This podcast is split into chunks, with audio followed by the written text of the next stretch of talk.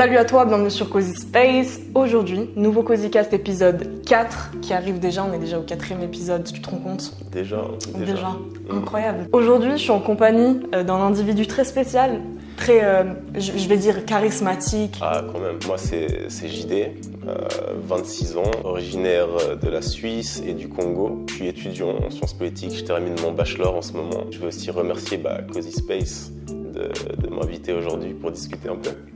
Avec grand plaisir. Ce sur quoi on s'est dit qu'on allait partir, c'était discuter de la masculinité, euh, de la virilité, de la perception de l'homme aussi dans la société à l'heure actuelle. Première question dont je voulais, euh, que je voulais te poser, qu'est-ce qu'un homme pour toi à l'heure actuelle? Qu'est-ce qu'un homme pour moi? Euh, Bonne question. On est sur le registre identitaire, donc c'est c'est une identité, un homme. Un espèce de mix, de combo euh, de ta propre subjectivité personnelle, donc de ce que toi tu estimes être, et euh, à la fois de ce que ton environnement social, dans sa grande majorité, estime que tu es. Et toi, genre, si je te dis masculinité ou virilité, est-ce que c'est des termes qui sont nécessairement liés?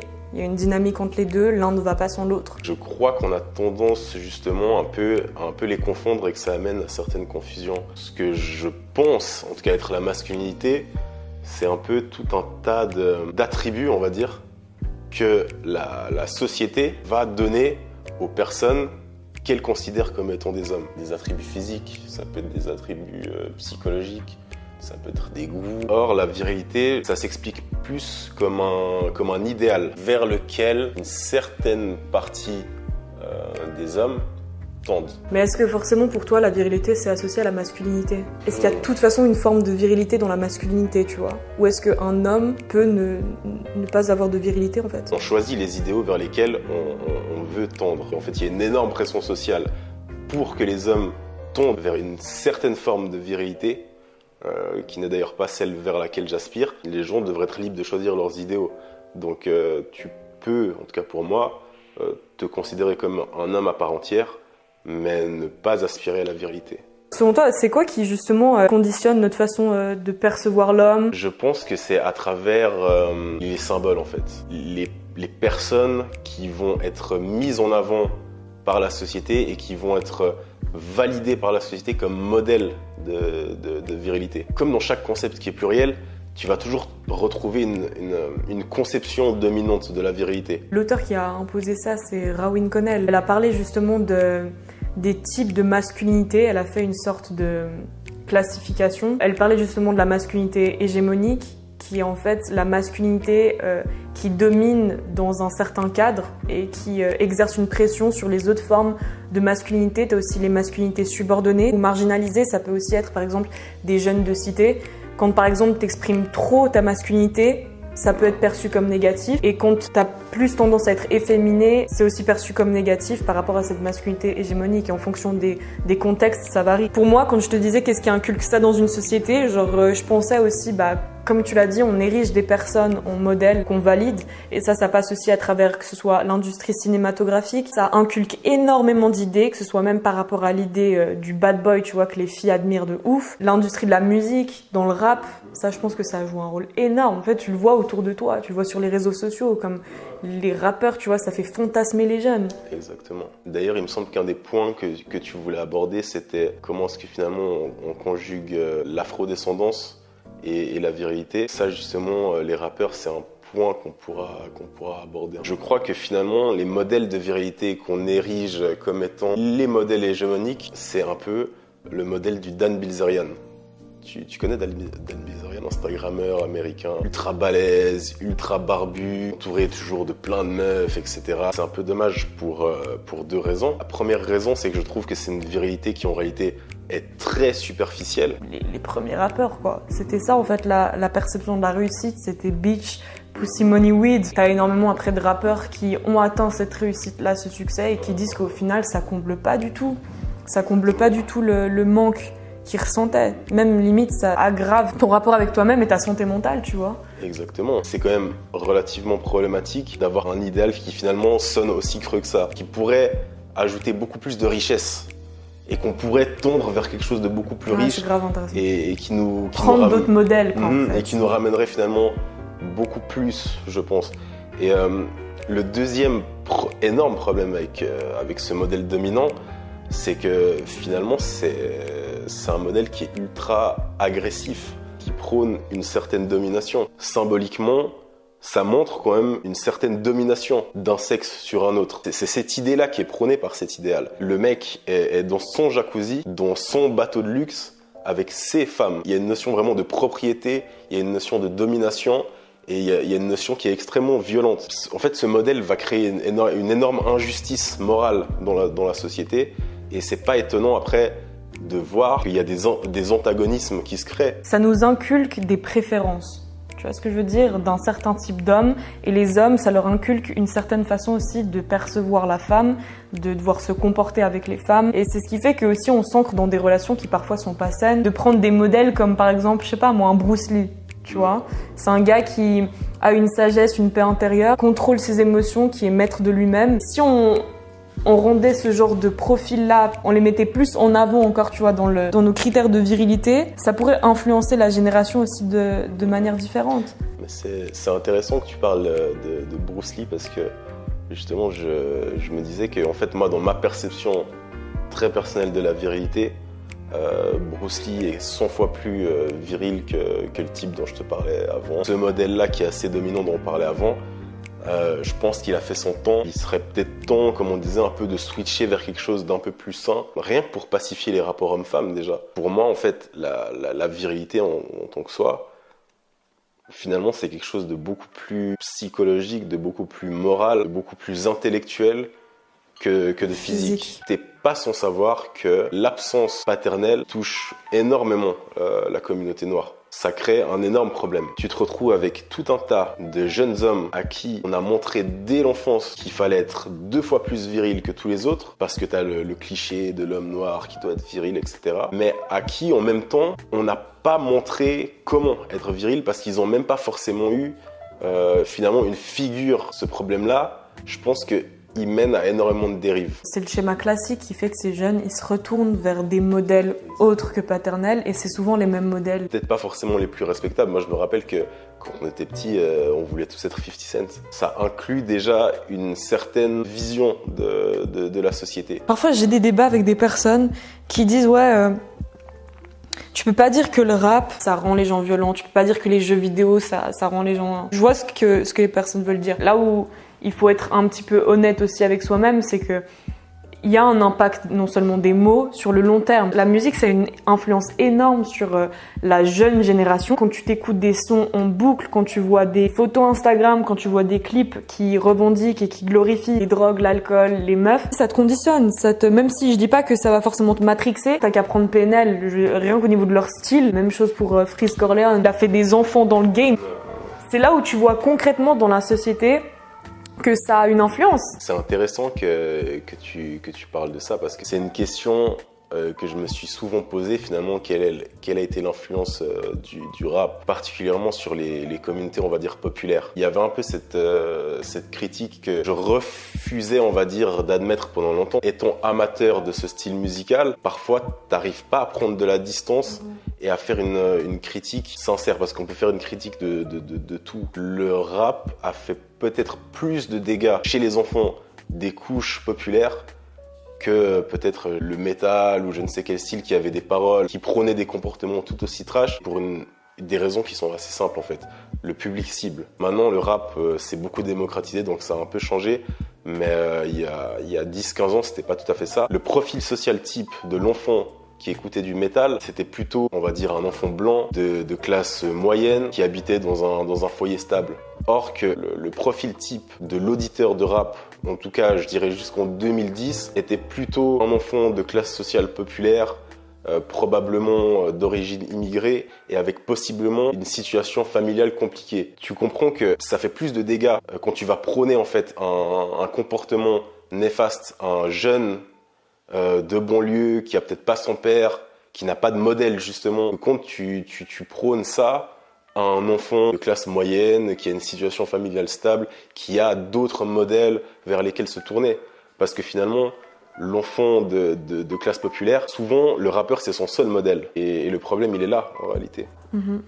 Tu vois Après, moi, je pense qu'il y a le cinéma aussi qui a beaucoup. Enfin, tous les films de gangsters et tout Exact. ça. Bah, Scarface, Tony Montana, euh, je pense qu'on peut citer Ouais. nombre de références dans le rap liées à ça. Mais d'ailleurs, je pense que ça pourrait être intéressant de faire euh, tout un cozy cast, un épisode sur l'influence du rap euh, sur euh, la jeune génération. Mais toi, tu pensais quoi par rapport à la censure justement dans le rap? Je suis foncièrement contre la censure. À partir du moment où tu vas commencer à vouloir censurer l'art, c'est lancer de la poudre aux yeux. C'est exactement l'analogie que je te disais avant, c'est que t'as ta maison qui est dégueulasse, t'as des invités et t'as pas le courage de, de- sortir ton aspi et de faire vraiment euh, le ménage à fond. Donc tu vas prendre un peu le balai, tu vas tout foutre sous le lit. Ta maison aura l'air clean. Mais ta maison est tout aussi dégueulasse en réalité. Ils savent très bien que la censure ne, réglera rien. Tu te prives euh, de la loupe que tu peux avoir sur les problèmes de ta société. Quand tu vois Damso qui a des textes ultra sexistes, je crois que la question qu'on, qu'on devrait se poser, c'est une question, c'est une question de fond. D'où est-ce que ça vient? Comment ça se fait que ce discours-là existe plutôt que de dire c'est inacceptable, il faut lui couper la tête? Parce que le problème, il est, tu coupes la tête à Damso, mais le problème, il existe encore. C'est tout le temps les critères de jugement qui, pour moi, sont à remettre en cause. Pour quel argument est-ce que tu censurerais un artiste et pas un autre? Pour quel argument tu censurerais un rappeur mais pas un réalisateur? L'affaire Polonski, là, on doit séparer l'homme de son œuvre. l'artiste, Ouais, l'homme de l'œuvre. l'homme de l'œuvre. Les artistes, ils pourront toujours te dire je suis rentré dans un personnage pour expliquer une histoire. Et donc c'est pas nécessairement ce que moi en tant qu'homme je pense véritablement et je prône. Pour moi la censure c'est délicat parce que quand je vois un, je sais pas, un journal comme Charlie Hebdo Non, euh, c'est très délicat. se jouer de tout et de n'importe quoi et tout tourner à la rigolade et c'est très très très provocateur et très irrespectueux. Et là, on arrive à un, à un point qui est vraiment un nœud extrêmement intéressant parce qu'il y a une frontière extrêmement fine et extrêmement dure à identifier entre l'art et la politique. Il y a un certain nombre d'individus qui se disent artistes, mais, Mais qui sont très politisés. Voilà, et qui se cachent en réalité, qui ne sont pas des artistes à mon sens. Moi, ça me dérange pas. Parce que c'est, ils utilisent la même stratégie que certains journaux ou que certains politiciens peuvent utiliser, au final. C'est tu vrai. vois. Mais du coup, on doit les traiter comme des politiciens et non plus comme des artistes. Non, comme des artistes, parce qu'ils se sont présentés en tant qu'artistes, ils imposent peut-être des petites mélodies, il y a un travail artistique derrière. Mais est-ce que tu crois pas qu'au bout d'un moment, il y a certains artistes qui se détachent totalement de l'art et ne font plus que de la politique? Dans le fond, je dis fais ce que tu veux, mais assume ce que tu es. Mhm. Pour moi, il y en a qui veulent tout simplement pas euh, se qualifier de, de, de politiciens, en fait.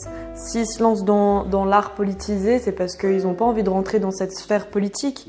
Parce que déjà, leurs idées ne seraient pas nécessairement acceptées. Quand tu es un peu contre le mouvement, c'est très bien quand tu entres dans la politique, tu es quand même formaté ou tu dois te modeler à un, système, à l'institution. Et hum, il fait aussi une certaine prise de risque et il l'assume d'une certaine façon parce qu'il sait pertinemment que ça va se répercuter sur son audience. Mais Charlie Hebdo, de base, c'est un journal qui se revendique être quoi? D'actualité, politique, enfin, humoristique, je sais pas moi. Mais justement, c'est un bon, bon exemple de ce qu'on dit. Est-ce que c'est toujours de l'art? Est-ce que c'est clairement po- politique? Pour moi, c'est profondément, euh, ça prend parti de ouf en fait. Voir que ce journal-là, il a aucun problème, il a aucune censure, il, il- c'est la liberté d'expression à son état pur. Par rapport au petit Syrien qui avait été retrouvé mort sur une plage, c'est d'une morbidité extrême en fait, genre. Mais le problème, c'est que la limite, on, on- on en revient à ce que je te disais, comment fixer les critères de jugement? C'est une question qui est tellement complexe. Si on me pose la question à vide comme ça, j'aurais envie, j'aurais tendance à dire euh, là, il n'y a pas de limite, on doit pouvoir s'exprimer. Mais après, quand tu vas plus loin dans le truc Ouais. et que tu sors des, des, des trucs concrets, tu dis Moi, je te dis un truc, mec. Par rapport à Charlie Hebdo, c'est des sujets d'actualité qui ont été énormément médiatisés. Si tout à coup euh, tu fais une satire et tu dessines les gens morts et tu fais une méga blague là-dessus, ou que moi tout à coup je me filme en story et je me dis alors euh, Charlie Hebdo vraiment euh, ça ça fait le tour des réseaux. Je suis invitée sur tous les plateaux télé et on me demande comment ça se fait que tu puisses penser comme ça, comment ça se fait que. C'est pour ça que clairement deux poids deux mesures, c'est que en fonction des sujets que tu touches, Je suis d'accord. Je crois qu'à partir du moment où euh, ce que tu produis va foncièrement blesser des gens,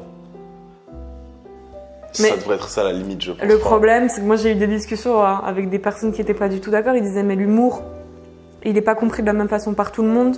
Il y en a qui pensent qu'on peut rire de tout. C'est est-ce qu'on peut rire de tout finalement? Tu sais ce que je pense moi vis-à-vis de ça? Ouais. Je pense que on peut rire de tout, Mhm. mais pas en public.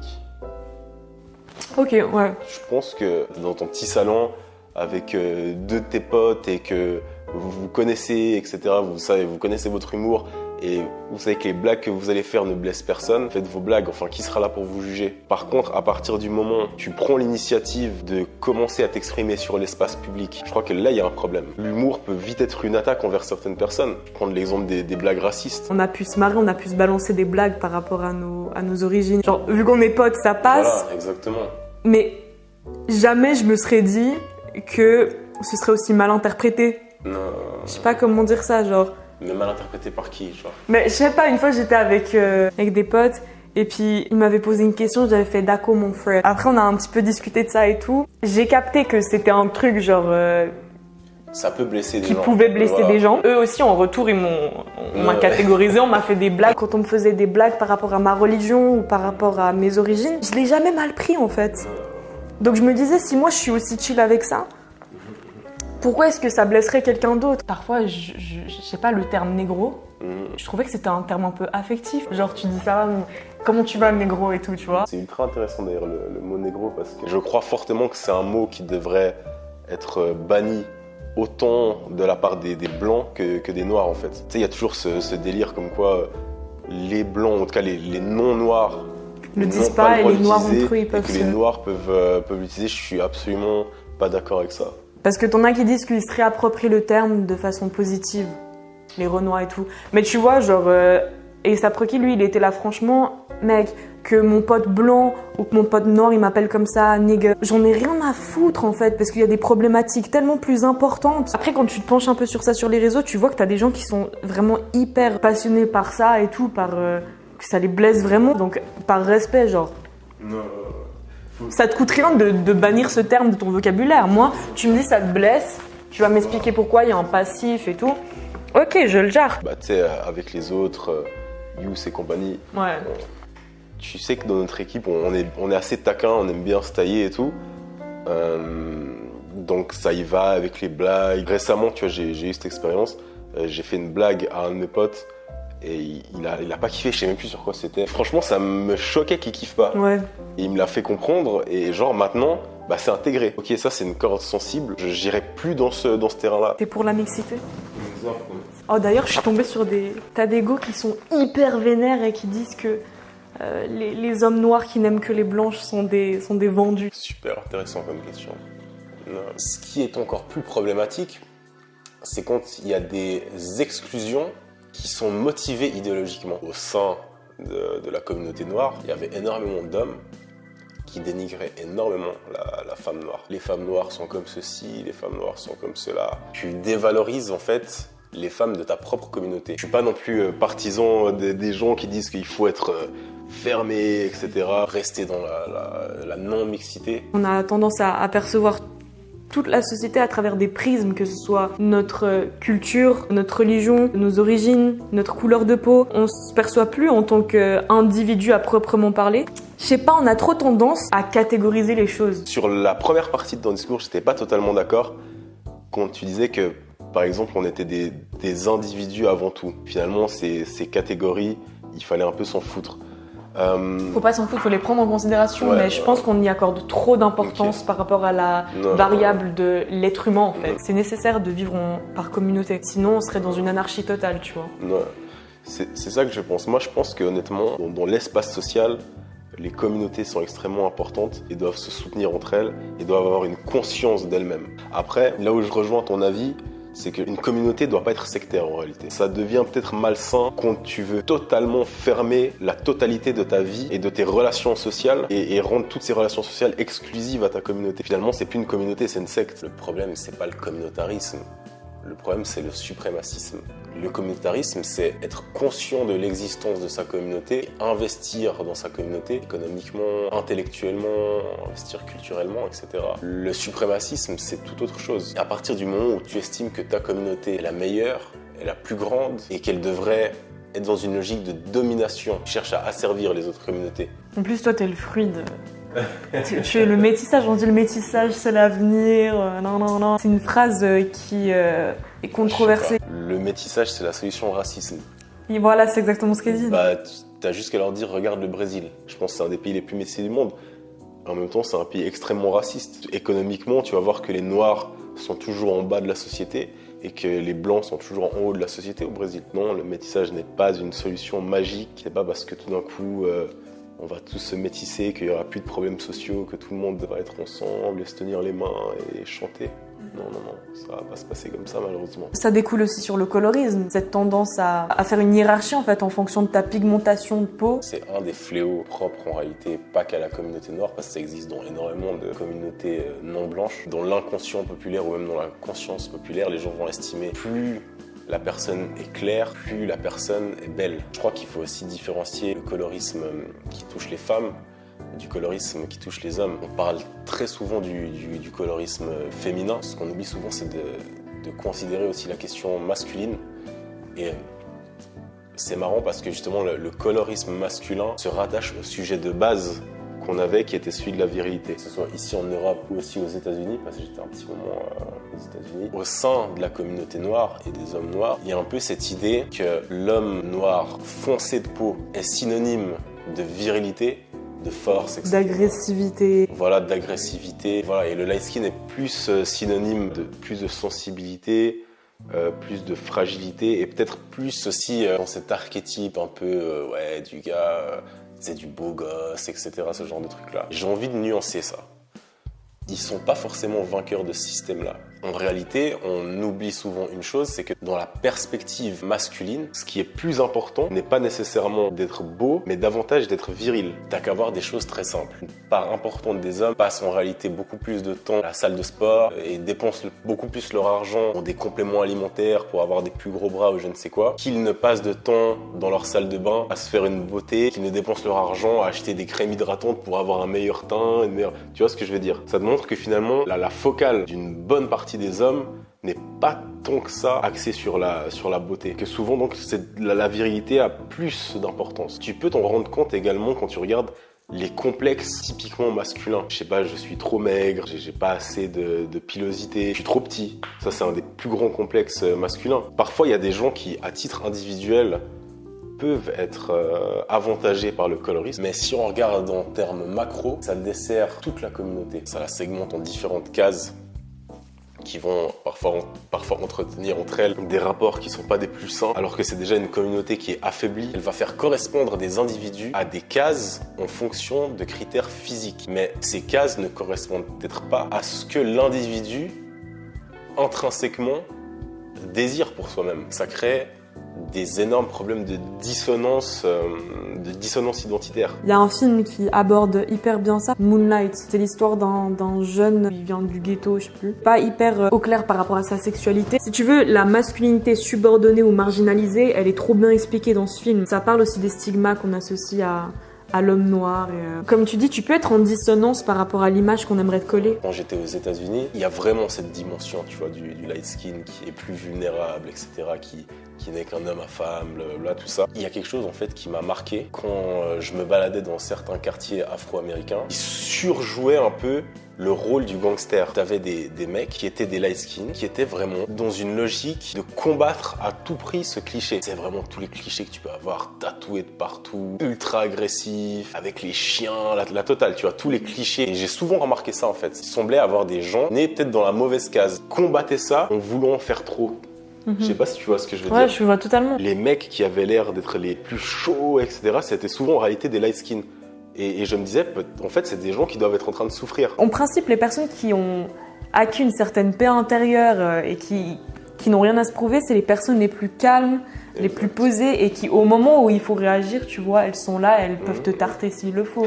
tu vois ce que je veux je dire suis assez d'accord avec toi. D'expérience, un... je suis d'accord avec toi. Et puis c'est une phase aussi, je pense, classique, chez, surtout chez les gars, parce que vous, vous passez par tout un, un autre stade que nous, les filles, où euh, vous devez vous prouver des choses en passant par des bastons ou en passant par euh, le fait de montrer ta force. Quand tu prends conscience de ta force ou tu grandis tout simplement et que tu prends maturité, tu remarques que t'as pas besoin de l'exprimer, t'as pas besoin de l'exhiber. Du coup, toute cette question du, du colorisme, euh, ça ne fait qu'amener finalement de graves problèmes identitaires. C'est pour ça que je t'ai dit que, à mon avis, ça dessert absolument tout le monde. Je sais pas ce que t'en penses toi. Bah après, les, les, discours, enfin les, les, comment on dit, les discussions s'ouvrent par rapport mmh, à tout mmh. ça. Voilà, les Donc discussions que... On crève, on fait beaucoup d'abcès en ce moment. Après, peut-être que c'est mon côté, euh, mon Ah, faut être côté optimiste. Mais t'as raison. Dans tous les cas, moi je me dis, en parlant de tout ça, tu peux que éveiller les consciences de certaines personnes. Ceux qui sont pas prêts à éveiller leur conscience, ça change pas en fait de ce qu'il y avait déjà de base. Exactement. Non, exact, exact. C'est que positif de parler de tout ça. Il y a forcément un autre thème qui est associé, c'est le machisme. Qui découle de tout ça. Qu'est-ce que le machisme en fait pour toi? Et qu'est-ce que t'en penses? Qu'est-ce que ça, ça reflète? C'est super intéressant d'en parler parce que, on va dire, c'est une gamme de comportements qui, pour beaucoup de gens, correspond à, à un comportement viril. Dans ma propre conception de ce qu'est la virilité, le machisme, c'est le comportement par excellence qui est antiviril. Et je vais t'expliquer pourquoi. Tu t'inscris dans une, euh, dans une logique de, de, de supériorité. C'est-à-dire que le macho estime que la femme est inférieure à l'homme en général. De par cette infériorité, elle doit se contenir à des tâches, on va dire, subalternes. On avait parlé pour un autre sujet, un autre youtubeur euh, qui nous gênait un peu, Ouais. qui parlait du mal alpha. On va pas dropper son name On parce qu'on pas n'est pas des dans YouTube le. drama, on va... Voilà, on va éviter les YouTube dramas, mais Ouais. t'as nombre de youtubeurs qui s'improvisent euh, maître love ou euh, ils t'apprennent à devenir des mâles alpha, des mâles assumés, euh, de pas te laisser écraser dans ta relation par la femme. J'ai perdu le fil de ce que je voulais dire. Toi, tu me parlais en fait que cette personne en question passait à côté de cette subtilité. Tu passes à De la côté relation homme-femme. De, de, de la relation homme-femme par cette logique de domination, c'est par cette volonté hégémonique. Ce que tu fais, c'est que tu démontres une lacune d'assurance. Alors que, à mon sens, une des particularités de l'homme viril, c'est qu'il a une certaine assurance. Tu vois, on en parlait d'ailleurs avant. À partir du moment où tu es dans une logique de domination, tu es dans cette logique parce que tu as peur de quelque chose en réalité. Tu vois ce que je veux dire? Mhm, mhm. et que donc, pour avoir confiance en toi, tu te sens obligé de rabaisser l'autre. Au lieu de consolider ta propre identité, tu consolides sa position en abaissant l'autre. Ça démontre que tu n'es pas quelqu'un qui a atteint la vraie virilité en réalité si t'es si macho. Bien au contraire, l'homme qui est viril cherche à s'associer à des individus qui sont égaux à lui. Tu considères évidemment ta compagne comme ton égal et tu te dis au lieu d'e- d'essayer d'écraser ta compagne, tu, tu vas totalement dans l'autre direction et tu te dis que vous allez régner ensemble en fait. Tu vois ce que je veux Mhm. dire par là? Voilà pourquoi finalement le, le machisme, ça reprend un peu euh, tout ce qu'il y a de plus vulgaire dans les attributs de la masculinité. C'est énormément lié aussi au désir d'être approuvé par euh, son entourage, ses potes. Et souvent, même par rapport à- aux relations que vous avez euh, avec des filles, il y a beaucoup de sujets de discussion qui tournent autour de ça, même si les filles en parlent énormément aussi. Vous voulez beaucoup aussi vous, vous prouver des choses entre vous parce que vous avez un profond amour l'un pour l'autre. C'est entre hommes. On parle Mais- d'homo, euh, d'homosociabilité. C'est intéressant ce que tu dis parce qu'une fois de plus, ça prouve que, en fin de compte, l'homme macho, c'est un homme qui n'a pas confiance en lui. T'as pas besoin de, de donner à tes potes une image de toi qui n'est pas celle euh, que tu es foncièrement. T'as rien à prouver à tes amis en fait si, si t'as confiance en toi. C'est comme les potes qui se racontent tout de leur relation. tu sais. Genre, à chaque fois qu'ils sont avec une go, ils ont besoin de tout raconter à leurs potes. Non. Mais genre dans les détails, tu vois, même leur vie intime et tout. Moi, je trouve qu'il y, a un- il y a un problème à ce niveau-là. Parce que je sais très bien, voilà, on, peut en parler, tu vois, il y a pas de... Je comprends. Je trouve qu'il y a certains sujets qui n'ont pas besoin d'être tout le temps abordés. T'as pas toujours besoin de rentrer dans les détails. Et t'as beaucoup euh, de, de jeunes qui s'ancrent dans des relations avec des filles, où ils stoppent des relations avec des filles juste parce qu'il y a une approbation ou une désapprobation de la part de leurs potes. Et c'est là où tu vois l'ampleur que ça prend Non. Et où c'est problématique et où effectivement il y a un manque de confiance parce que t'as pas besoin tu vois d'être validé sur tout et n'importe quoi il y a certains trucs qui doivent dépendre uniquement de toi et pas de tes potes Exactement. Mais de toute façon, je pense que le déficit conscient de, de confiance en soi, je dis il a utilisé un terme là je non, le, le déficit de confiance en soi, c'est un des grands problèmes. J'allais dire que l'homme doit régler, mais non, même pas. Que l'humain doit régler. bon mais là on est éclaté On est éclaté. de 3h30 de tournage, le montage, ça va être. Moi, je suis chaude que tu reviennes aussi pour un, pour un prochain euh, épisode. Qu'est-ce que t'as pensé de ce CozyCast euh, JD T'as tout dit en fait. Ouais, que le canapé est vraiment ultra confortable. On est bien là. hein. Les darons ont bien choisi. Les darons ont bien choisi. hein. Ouais. Chapeau à eux. Euh, en tout cas, c'était une expérience vraiment top pour moi. J'ai kiffé le truc. Trop Voilà. cool. Si euh, l'occasion de reparler de quelque chose se présente, ça sera avec plaisir. N'hésitez pas à aller le suivre aussi sur ses réseaux sociaux. Je vous cale tout ça en barre d'infos. Abonne-toi à Cozy Space, lâche ton commentaire et nous on se retrouve très bientôt. Prends soin de toi. Bye. J'ai hésité à le faire aussi. Vas-y, fais, c'est beau. Vas-y.